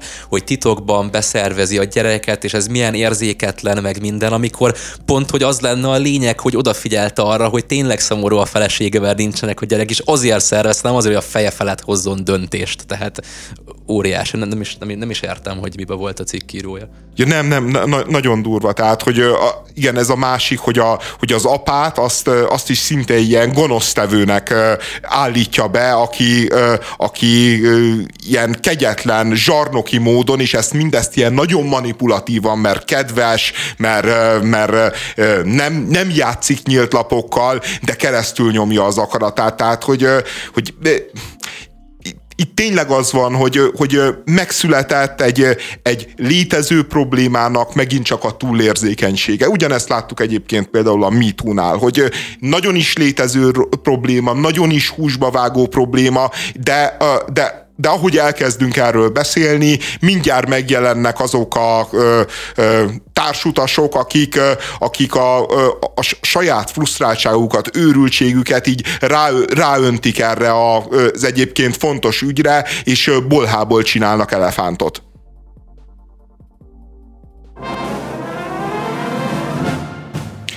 Esik a gáz ára. Az irányadó holland tőzsdén már 100 dollár alatt van. Az utóbbi napokban, tap, napokban tapasztalt árcsökkentés azt mutatja, hogy működik az Unió által bevezetett ársapka. Erről az ársapkáról azt kell tudni, hogy nem ugyanaz az ársapka, mint amit Magyarország kormánya alkalmazott például a benzinre, vagy alkalmaz a nem tudom én, a csirkemerre. Ugye az az ársapka, amit Magyarországon alkalmaznak, az arról szól, hogy van egy termék, termék, és azt mondja a kormány, hogy ennél többért nem lehet árusítani. És, és hogyha el akarsz adni ilyen terméket, akkor maximum ennyiért tud eladni. Az uniós ársapka ezzel szemben azt ö, ö, fogalmazza meg, vagy az a szabálya, hogy, ö, hogy bizonyos ár fölött azt mondja, hogy nem veszünk gáz. Tehát, ne, tehát azt mondjuk, hogyha így egy bizonyos összeg határ fölé megy a gáznak az ára, akkor életbe lép ez a mechanizmus, és nem vásárolunk. Tehát jóval kisebb piasztorzító hatása van. Egyébként nagyon érdekes, ugye, hogy, hogy a magyar kormány többek között azzal érvelt, hogy ez ellen a mechanizmus ellen, hogy, hogy hát, hogy tor, torzít, meg torzítja a piacot, meg a versenyt, meg hát legfőbbképpen azzal, ugye, hogy az oroszoknak emiatt nem fog tetszeni, és, és hát egy jóval kevésbé drasztikus dolog, tehát, hogy azért egészen más dolog azt mondani a hentesnek, hogy adja 100 forintért a csirke mellett, és egészen más, hogy azt mondom a hentesnek, hogy ha 100 forintért többért adod, akkor én nem veszem meg. Az egyiket úgy nevezik szerintem, hogy alkú és tárgyalás, a másikat meg úgy nevezik, hogy diktátum, és ez, ez esetben egyébként az Unió egy, egy olyan ö, ö, szerintem nagyon-nagyon civilizált, nagyon-nagyon normális ö, ö, módon próbál hozzáállni ehhez a ö, kérdéshez, amiben nincsen diktátum jelleg, viszont mégis van egyfajta kényszerítő ereje a piaci szereplők felé. Hát olyan tekintetben furcsa volt a példát, hogy egy család szerintem dönthet úgy, hogy ha bizonyos ár fölé megy egy terméknek az ára, akkor nem veszi meg, és sajnos ez szerintem elő, elő is fordul. Viszont az, az egy fontos dolog szerintem itt az ársapkával kapcsolatban, hogy hogy kikapcsol, hogyha veszélyeztetni a gázellátást. Így van ennek bármi értelme?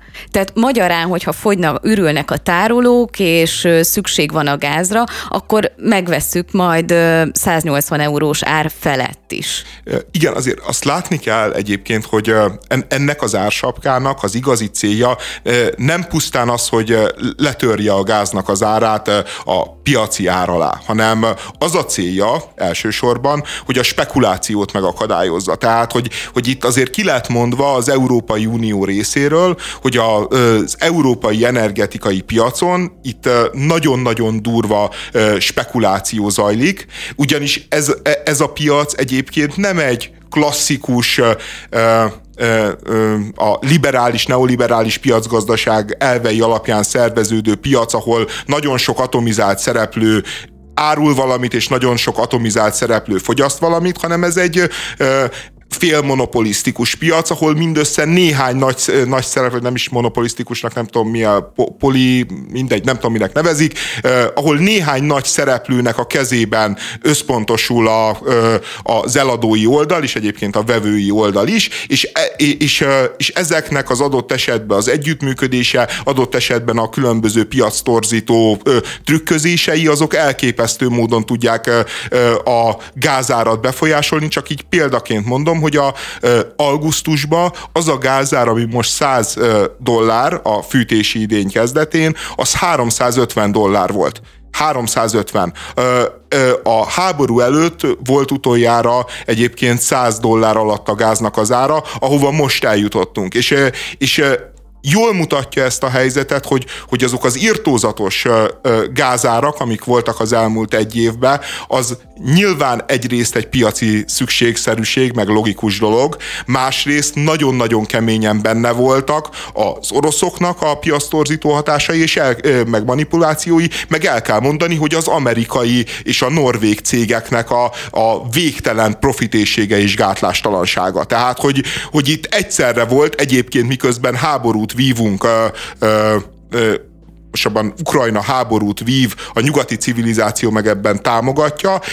Eközben volt egy másik háború, amit egy orosz, amerikai, norvég energiai lobby vívott Európa, meg vív Európa ellen, és valójában kifosztja az európai polgárokat, meg az európai adófizetőket azzal, hogy gátlástalanul az egekbe nyomták a, a gáznak az árát. Hát azt is vegyük azért figyelembe, hogy akkor meg is növekedett a gáz iránti kereslet, hiszen mindenki töltötte a tárolókat. Tehát azért értem, tök igazad van, valószínűleg egy nagy manipuláció itt volt a háttérben, meg ez nem szerintünk, ez egy tény, de az, hogy a kereslet megnövekedett, az azért valamennyire indokolja az árnak a növekedését is.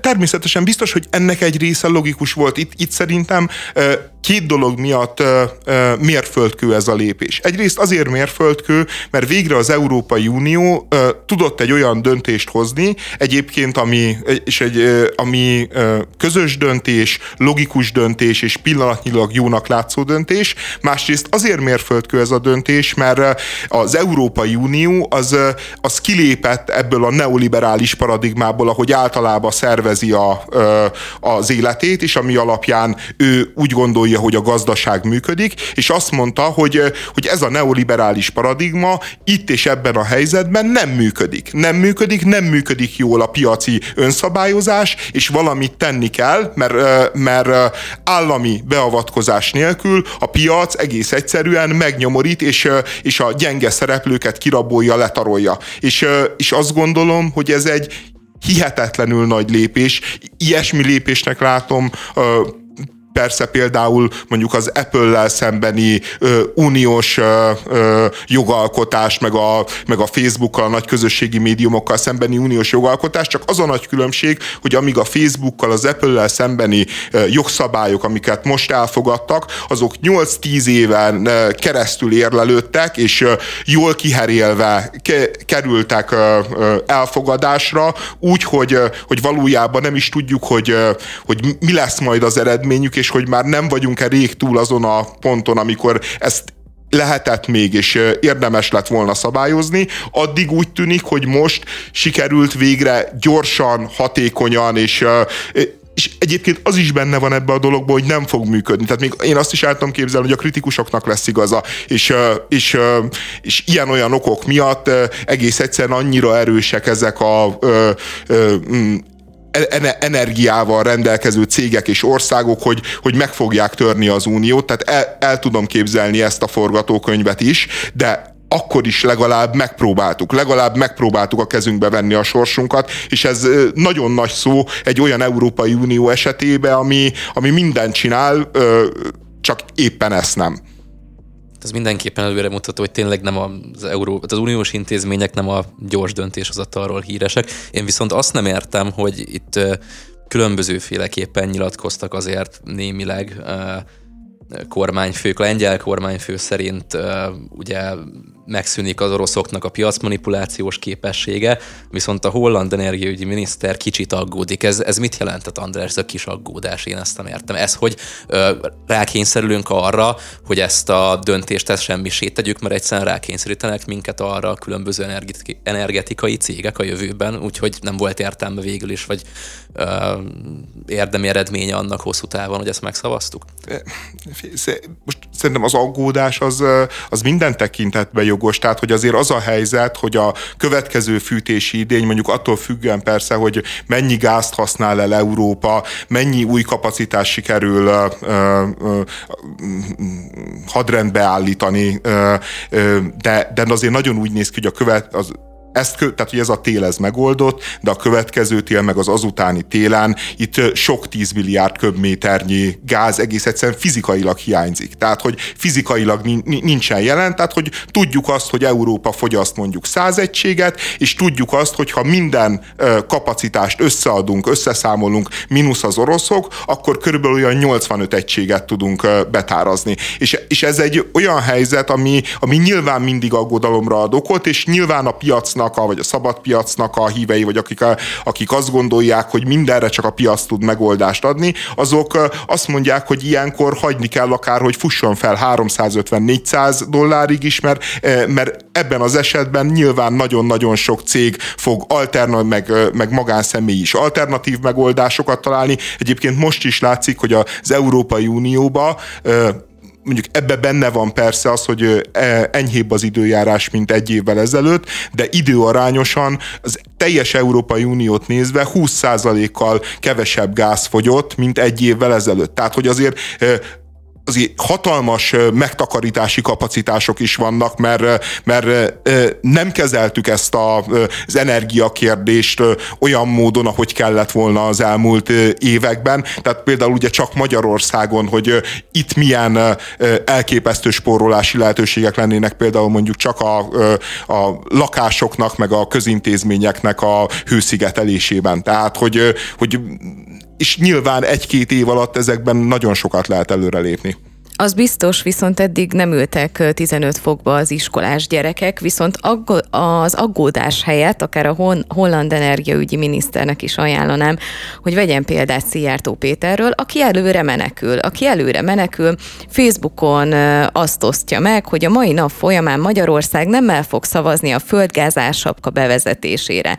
Ő neki abszolút vannak ilyen ambíciói, hogy ő azért számít az orosz gázra, ő nem, nem szúrja hátba az oroszokat. Egy valamit hiányolok, én a helyébe ezt oroszul is megosztottam volna. De én a a Szijjártó védelmek, a, a magyar tényleg egy speciális helyzet, és egy nagyon rossz kormányzati gazdaságpolitika okán van ez így részben. Részben azért, mert, mert az elmúlt 30, az elmúlt 70 évben valójában mi az olcsó orosz energiára építettünk, de az a helyzet, hogy Magyarország az egész Európai Unión belül a legkiszolgáltatottabb az orosz gáznak, tehát hogy nálunk a magyar háztartásokban minden elégetett gázmolekulának a 90%-a orosz molekula. Németország, aki egyébként ugyanazt a nagyon-nagyon súlyos hibát elkövette, mint Magyarország, tehát ugyanazt a döntést ők meghozták, mint az Orbán Viktor, hogy azt mondták, hogy az oroszokra lehet, kell építeni, nem kellenek alternatívák, nem, nem kell semmi, az oroszokba lehet bízni.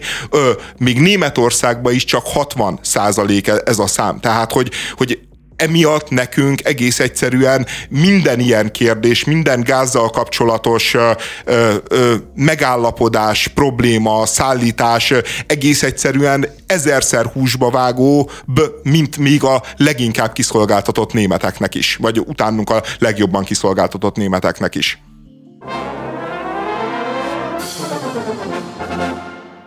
Nyakunkon a karácsony, és hát nincsen karácsony Jimmy nélkül, úgyhogy a következő negyed órában a Király című sorozatról fogunk beszélni, ami az RTL Plus streaming szolgáltatásán elérhető, és Zambó Jimmy életét dolgozza fel. Eddig öt rész jött ki, valószínűleg tíz rész lesz, ha jól sejtem. Fontos hozzátenni, hogy minden rész elején ki is írják, hogy igaz és kitalált történetek alapján, tehát nem kell teljes, tehát ez nem egy teljesen életrajzi sorozat, és érkezett is panasz a Zámbó család részéről, ugyanis Jimmy testvére Zámbó Tihamér szerint teljesen hazugság az egész sorozat, és ugye azt, azt fájlalja a testvére, hogy rossz színbe tünteti fel az elhunyt énekest, mert hát Jimmy egyébként egy jó ember volt. Na én ezt most száfolnám, nem azt, hogy a Jimmy ne lett volna egy jó ember, hanem hogy a sorozat rossz színben tünteti fel. A sorozat egyszerűen, nem tudom, én sejtem, hogy melyik része lehet igaz, melyik kitaláció, de én nem hiszek az ilyen fekete-fehér ítéletekből, hogy valaki jó meg rossz ember. Ti ezt hogy látjátok? Akár a sorozat kapcsán, akár ha ismeritek az énekesnek az életét. Én is láttam a sorozatnak a kijött rész, epizódjait. Én nem tudtam eldönteni, hogy mely, melyek azok a részek, amik a kitalációk, és melyek a valós események. Megnéztem néhány régi interjút, amiből, amiből azért lehetett következtetni egy-két dologra, hogy ez valóban feltehetően megtörtént. Én nem tudom, hogy mire gondolhat Zámbó Jimmy testvére, hogy mi az, ami abszolút kitalált. Neked van tipped, nekem, Bence? Nekem van tippem, tehát ez, ez egy Facebook posztban, ami ugye aztán bejárta a sajtót, ö, ö, ott írta le az Ámbó Tihamér, Uh, konkrétan nem nevezte meg, de gyanítom, hogy itt a mindenféle nőügyekre gondol. Ah, ezek, azok biztos, ezek, hát, de, az száz, száz, hát ha valami is... kitaláció, hát az biztos, hogy az hazugság. A Jimmy, a Jimmy az nem volt olyan. Szerintem arra gondol, hogy tudja, hogy ö, olyan volt, hogy bárki, aki meghallgat mondjuk ö, egy fél Zambo Jimmy számot, az, az, az sejti, hogy ö, erősen sejti, hogy így fogalmazzak, hogy ezek, ezek igazak benne a nőügyek, de ezek igazából nem is nőügyek, tehát itt nem ö, ilyen futókalandok, meg ö, ilyesmik vannak a sorozatban, és engem például ez fogott meg nagyon, hogy ö, tehát itt vannak különböző női főszereplők, akiket mind valamiféle az élete során valamikor viszonyban vannak a feltörekvő vagy már befutott énekessel, és ugye az özvegye ő, aki egész életében át mellette marad, de ott voltak közben mások is. Én ezen gondolkoztam végig, hogy lehetséges, hogy ez az ember, az Ámbú Jimmy tényleg mindegyiket szerette? Igazából. Tehát nekem egyáltalán nem az jött le a sorozatból, hogy ez mennyire egy rossz ember, és átvágja a nőket. Persze lát, láttunk már olyan embereket is, láttunk már olyan filmeket, amilyet ábrázol, de ez abszolút nem úgy ábrázolja. Én úgy láttam, hogy megvannak ennek a, a fiatal Zambó Jimmynek, megvannak a küzdelmbeli karrier és a szerelmi életében is, viszont nagyon-nagyon őszintének tűnt. Lehet, hogy csak azért, mert a, az őt játszó Lasz Renátó egyébként egy kiváló színész szerintem, de engem meggyőzött, meg arra emlékeztetett még az Eric Claptonnak volt egy ilyen interjú régen, ahol elmondta, nem tudom, hogy miért, mert ő abszolút nem egy ilyen vagizós csávó, hogy ő ami több mint ezer nővel volt. Nem nem járt, mert a Jimmy ezekkel együtt is volt, nem csak együtt uh, hált, uh, és a Clapton azt mondta, hogy igazából valamennyire mindegyiket szerette. És ez, ez valahogy nagyon furcsa befogadni az embernek, de én ezt el tudom hinni, hogy nem hazugság ahogy a Jimmy kapcsán is el tudom hinni. Én azt nem tudom elhinni, hogy nem vagizós csávó. Tehát az ezer nőt azt Komár László vallotta még be pironkodva. Csak neki nem és... hiszük el, de Claptonnak én, én a Komárnak elhiszem, tehát az Eric Claptonnak kevésbé. Tehát a... Na ne viccelj Hát, Eric Clapton, jó Eric Claptonnak is elhiszem, az az igazság. Én, én nagyon, az az igazság, hogy én, én nagyon elfogult vagyok a Jimmyvel, mert én, én tényleg, tényleg szerettem szerettem a Jimmy-t, amikor, amikor ő még élt meg alkotott. Mi, mi annyira elkötelezettek voltunk egy barátommal, hogy amikor megtörtént a tragédia, akkor, akkor elmentünk a Csepeli házhoz, és mi is gyújtottunk egy gyertyát. Tehát, hogy én, én e, e, ne, nekem a Zambó Jimmy, tehát hogy a Zambó Jimmy-nek volt egy ilyen freak show jellege, hogy a, hogy a, hogy a figurá az, az annyira nem testesítette meg azt, amit a 90-es években menőnek, szépnek gondolta a budapesti kulturális elit, hogy, hogy önmagában a kinézete is egy, egy, egy nyílt hadüzenet volt e, ezzel a kulturális elittel szembe, aki egyébként minden módon próbálta a Jimmy-t visszanyírni, tehát hogy, hogy a Jimmy ne törjön át, és a Jimmy az, az tényleg a, a, a, a, egy rendszerellenes mozgalomnak lett valójában az arca, legalábbis a kulturális térben.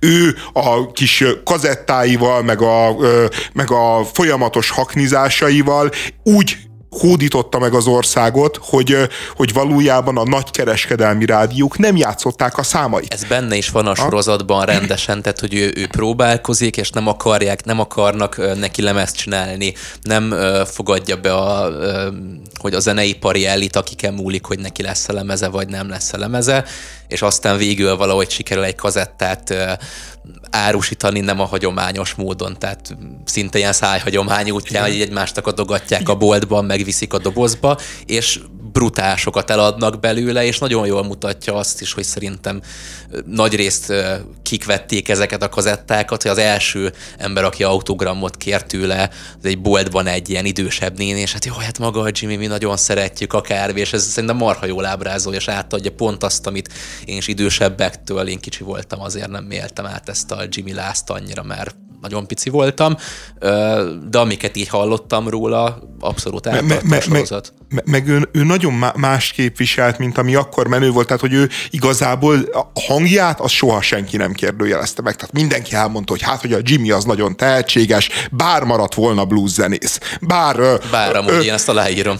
Bár, bár a, a kis kocsmákba, ahova mi lejártunk a haverokkal, ott, ott kalampírozott volna, és, és mi vettünk volna neki egy-két viszkit, és akkor így rendbe lett volna a világ, és így elmondjuk, hogy mi vagyunk a kulturális elit, és vannak ilyen, ilyen freak figurák, mint ez a Jimmy, aki nagyon ügyes és kalimpál, és tőlünk kap egy-egy viszkit esténként. Tehát, de, de a Jimmynek ez nem volt elég, és, és, és és ő ennél többet akart, és, és egyébként szerintem ő zeneileg sem, most, most nyilván egyéb volt egy, van egy sramli jelleg egy részről, másrészt meg, meg, meg szerintem van egy ilyen igényes rockzene felé is egy, egy, egy törekvés benne. A szövegei, azok meg szerintem, amit egyébként ő ír, azok meg szerintem végtelenül progresszívek voltak. Olyan értelem, hogy a 90-es években Istenről énekelni, Jézusról beszélni, egy, egyált, egyáltalán ebbe a ilyen nagyon-nagyon gyökértelen Magyarországon így, így felvállalni ezt az hitet, szerintem egy ilyen nagyon nagy, tehát a Balázs Fecó csinálta ezt meg, tehát hogy, hogy néhányan voltak, akik ebbe utaztak, de, de olyan karizmatikusan, mint a Jimmy, senki. Tehát még a Balázs Fecó se. Másrésztről meg, meg a, a szerelmi lírája, a, a, az istenes líra mellett a másik jelentős a szerelmi lírája, az is olyan szinten volt progresszív, hogy, hogy, hogy amiket ő énekelt, igazából tíz évvel később a Gangsta Zoli abból csinált karrier, tehát hogy egy jó asszony mindent megbocsájt. Hát ki, ez a, ki az, aki ezt így, így bele tudta dobni a magyar társadalomnak az arcába. A Gangsta Zoli a Jimmy után. De a Jimmy volt az első, és a Jimmy úgy tudta beledobni a magyar társadalom arcába, hogy imádták a nők. Minden nő imádta, nagyon-nagyon szerették. El tudta mondani a legcinikusabb mondatokat, a leghimsovénabb mondatokat, úgy, hogy egyébként szerették a nők, és ez, ez tényleg a művésznek az elképesztő ereje és az elképesztően szuggesztív hatása, meg, meg az elképesztő tehetsége. Szerintem az egyébként hozzátartozik ahhoz is, hogy nem tudta kiadatni a lemezét, nem fogadták el, tényleg a saját maga útján vált azzá, aki, hogy ő a szónak abszolút nem pejoratív értelmében, és ezt hangsúlyozzák is egyébként a sorozatban, szintén nem pejoratív értelemben. Ő egy ilyen egyszerű proli gyerek egyébként, abszolút, tehát ő ilyen uri közegekben nem tudott úgy viselkedni, hogy az ott elvárt lenne, és szerintem ez így is lett ennyire karizmatikus, mert ebben a paliban a, az érzelmeink kívül semmi bonyolultság nem volt. Teljesen ö, egyszerű, hát az érzelmi világ az kicsit bonyolult, fogalmazzunk így, de, de, de maga ez az egyszerűség miatt, hogy interjúkat visszanéztem, mert én korábban nem láttam, és ott is egyszerűen ez annyira egy egyszerű nyugalom, és hát látszik rajta, hogy hát ő nagyon művész, de ő nem eljátsza, hogy én itt vagyok a fel, fennkölt valaki, ő egyszerűen csak így máshol jár mindig, de közben meg egyszerre valahogy a földön is jár, nem, nem tudom megfogalmazni így, ahogy beszél ja, uh, egy interjúban is. De, és de, egy, amúgy de, meg végtelenül szerény, azon kívül, hogy királynak hivatja magát, egy interjúban tényleg azért bírta mindenki, a szomszéd, a kocsmáros, a tévében bárkivel beszélt, jó mondjuk volt ott az M2 stúdióban, elkezdték firtatni, még ott is teljesen magára sem vette, amikor a kinézetével kezdték el piszkálni, nekem a pofám szakadt le egyébként, Jaj, amikor arra, Jaj, arra beszéltek, hogy hát nem éppen, nem éppen a hölgyek kedvence kinézeted van már, mint így arca, ami hasonlót mondtak neki, és, és mondta, úristen, hogy, bemegy És ő azt mondta, hogy karizmatikus, és szerintem hát, ő ilyen karizmatikus. és hogy, ja, Igen, de hogy ő szerintem ilyen karizmatikus, és egyébként a legjobb női voltak. Tehát, Persze, a... bemegy egy pali, aki több női nemi szervet látott az elmúlt egy órában, mint az interjúztató egész életébe, és akkor beleáll, hogy hogy nézel ki, ő meg halál nyugodt marad. Ja, ne, nem, nem, de hát ez, ezzel oltogatta őt ez a liberális értelmiség. Ja, Tehát, hogy, ő, hogy, hogy folyamatosan, folyamatosan alázták, és egyébként a, a Jimmy történetnek az egyik tragédiája, hogy amikor már legyőzte őket, amikor már legyőzte őket, és a lábához kényszerítette őket, és így, és így a, a zseni előtt meghajoltak, akkor, akkor azért be tudták rántani az RTL-be. Jó, úgy rántották be, mint egy király, tehát királyként kezelték, és királyként viselkedett, és királyként működött a, a képernyőn, de, de, de valahogy mégiscsak a, annak a kulturális elitnek a része lett, amelyikkel szemben egyébként ő, ő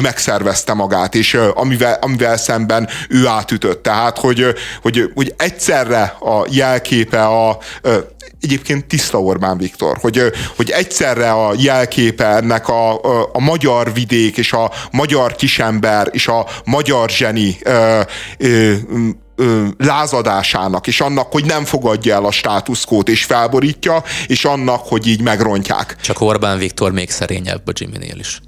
A liberális értelmiség valóban azzal elkészte, hogy hogy néz ki, hogy milyen csúnya. Abszolút mikor... interjúban. De úgy hogy, úgy, hogy ahogy te fogalmaztál, András, bedobta ezt a magyar társadalomba, hogy egy jó asszony mindent megbocsájt, és tényleg ez volt a problémájuk, hogy hogy néz ki.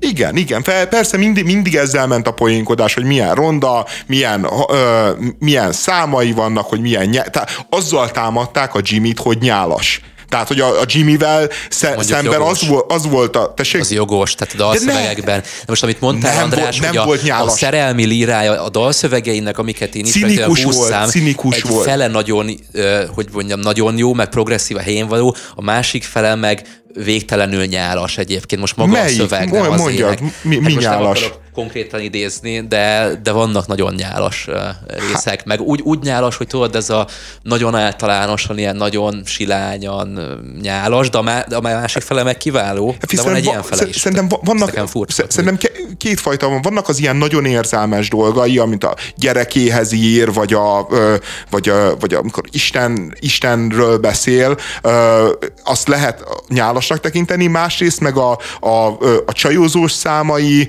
azok azok meg a, a, a bukott diáktól kezdve a jó asszony minden megbocsájton át, tehát na, nagyon sokáig, azokban mindig van egy, egy olyan cinizmus, egy olyan humor, ami az egészet kicsit idézőjelbe teszi. Szerintem tehát, hogy, hogy humor.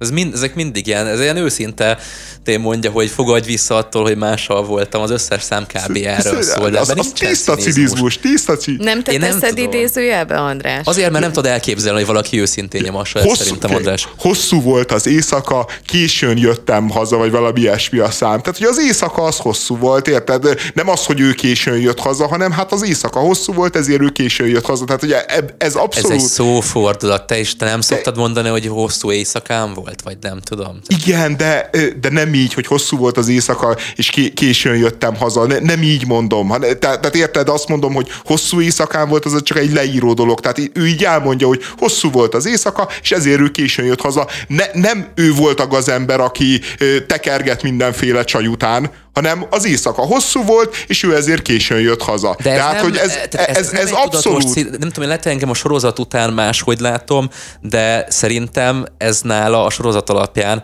legalábbis nem, nem egy cinizmus volt, hanem ő szintén úgy az volt a kép erről az egész meg magáról, hogy ő itt nem egy gonosz ember, és amúgy én sem tartom feltétlenül gonosznak. Tehát ezért Ne, nem hát gondolom, gonosz nem cinizmus volt. lenne Hát, benne. de most a, a cinikus ember az nem gonosz, hát csak De- egész egyszerűen, de, de azért egy rossz csont volt sok tekintetben, De és szerintem ő Ő ezt nem gondolta is magáról. azt, amit csinál. De ez ne, szerintem. nem cinizmus, András, ez egy szófordulat, ahogy a Bence mondta, és ez számos alkalommal előfordul, amikor kicsit kiszervezem a, a, a bűnömet. Ugye hosszú volt az éjszaka, de utána elmondja, hogy ő jött haza későn, ha jól értem. Tehát, de egy picit az éjszaka is tehetett róla. Szerintem ez egy nagyon-nagyon tipikus dolog, és ebben Meg a jó semmi, társaság, ugye? se, semmi cinizmus nincs. Igen. Igen, hosszú volt az éjszaka jó a társaság. Egyébként Ja, ja, egy ja. pillanatot beszéljünk már még a sorozatról, de csak annyit én mindig megdöbbenek, mikor látok egy sorozatot, a legutóbb, az mondjuk jó pár éve volt már az aranyélet, hogy léteznek jó magyar sorozatok. Mondjuk az aranyélet az pont egy, egy finn sorozat adaptációja, de annyira magyarra van megcsinálva tipikusan, és ebben a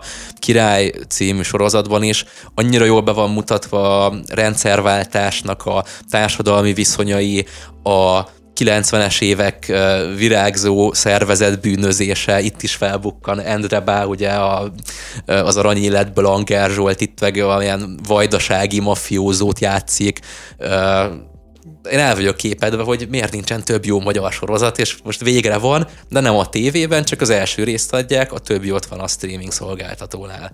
Nem adják le a nem, az tévében. első részt adták csak Komolyan? le, a többit meg, ha előfizetsz az RTL Plus-ra, akkor megnézheted. De ez az oka, azért nincsenek jó magyar sorozatok, meg igényes magyar sorozatok, mert, mert ezek drágák, és, és akkor, akkor éri meg az RTL-nek leforgatni, hogyha te előfizetsz külön a streamingre. Az aranyélet az szerintem lement egyébként, vagy csak HBO. később, később lement a TV2-n. ha Az jól le, lehet, de hát az HBO, meg, me- meg azért az más, az az egész HBO-s működés, de egyébként az a ö, modell is ö, megbukott, tehát hogy, hogy most már nincsen. Tehát most már nem fognak készülni, sőt ugye az a legutóbbi Besúgó. egyébként ö, viszonylag igényes ö, magyar tényleg, sorozat. Igen, elfejtem, az is jó volt.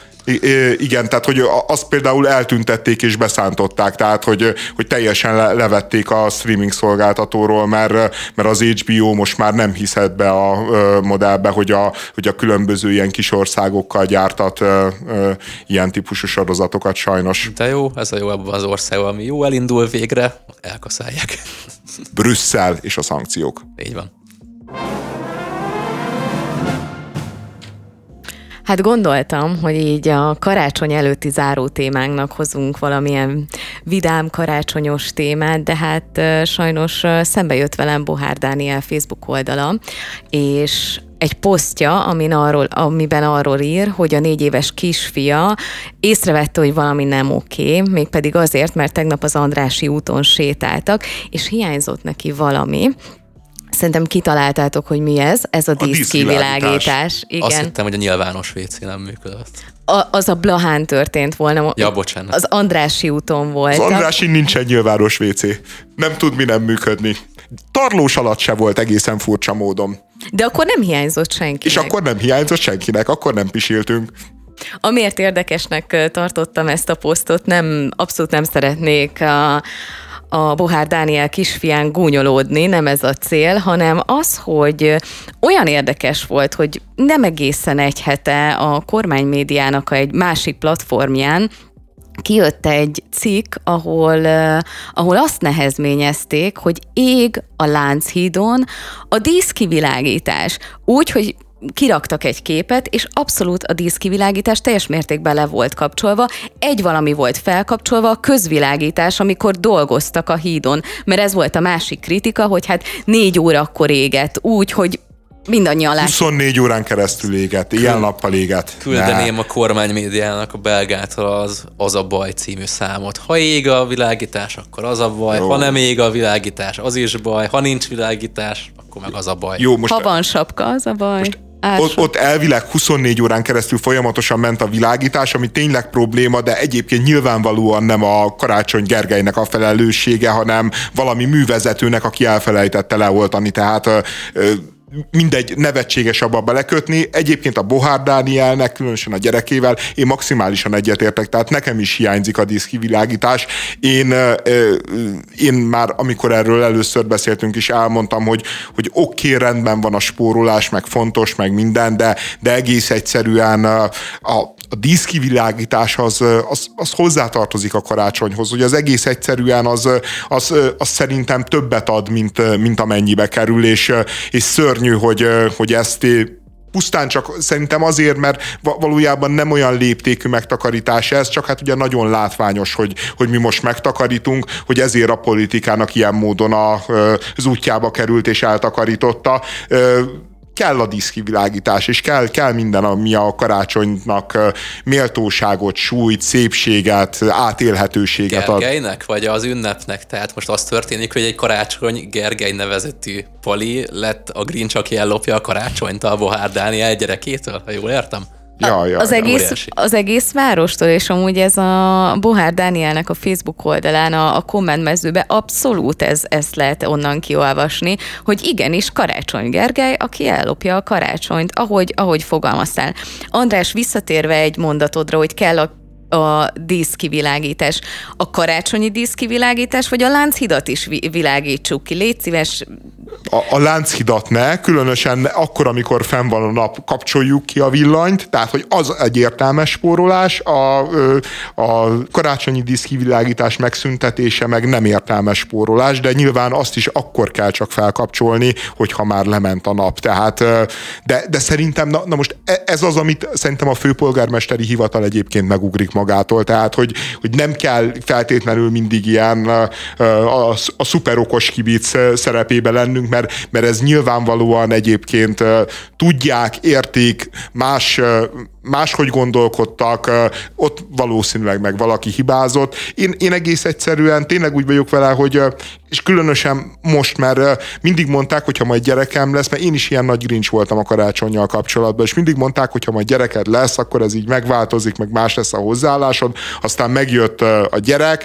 és így alapvetően nem változott semmi. Tehát, hogy így nem szerettem továbbra se különösebben a karácsonyt, meg ilyesmi, és most, amikor olyan most már két és fél éves, és így látom, hogy, hogy így ébred a tudata, és így rácsodálkozik mindenre, és így úgy látja a világot, ahogy valószínűleg mindannyiunknak látnunk kéne, hogy ez a világ egy csoda, és hogy így csodálatos dolgok vannak, és amikor ezt így látod folyamatosan egy gyereknek az arcán, hogy ezek micsoda szuper dolgok, milyen szuper dolog adott esetben egy tűzoltóautó, vagy egy kivilágított villamos, akkor, akkor, akkor így úgy vittem haza tényleg a karácsonyfát, hogy most tényleg így izgultam, hogy majd így mit fog szólni a gyerek, mi lesz a fején. Tehát, hogy egész egyszerűen ha nem is azzal, hogy megjött a gyerek, nyert értelmet nálam a karácsony, hanem el kellett telni ennek a két-két és fél évnek, de, de én, én, én most nagyon-nagyon hiszek ebbe az ünnepbe.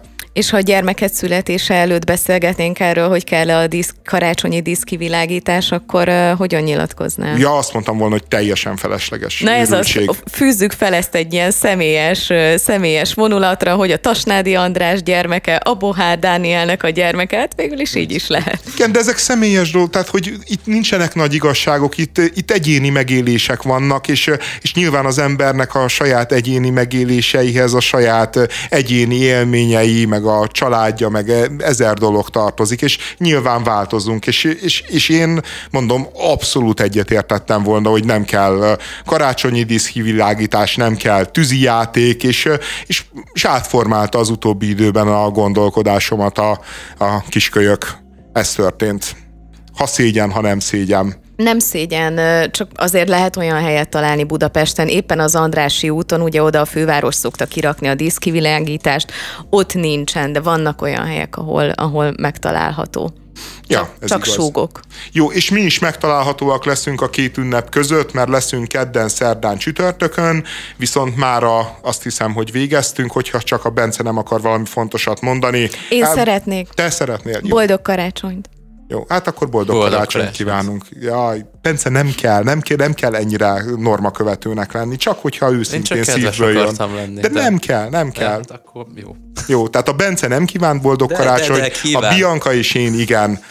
Bence, te nem. De igen. Nem.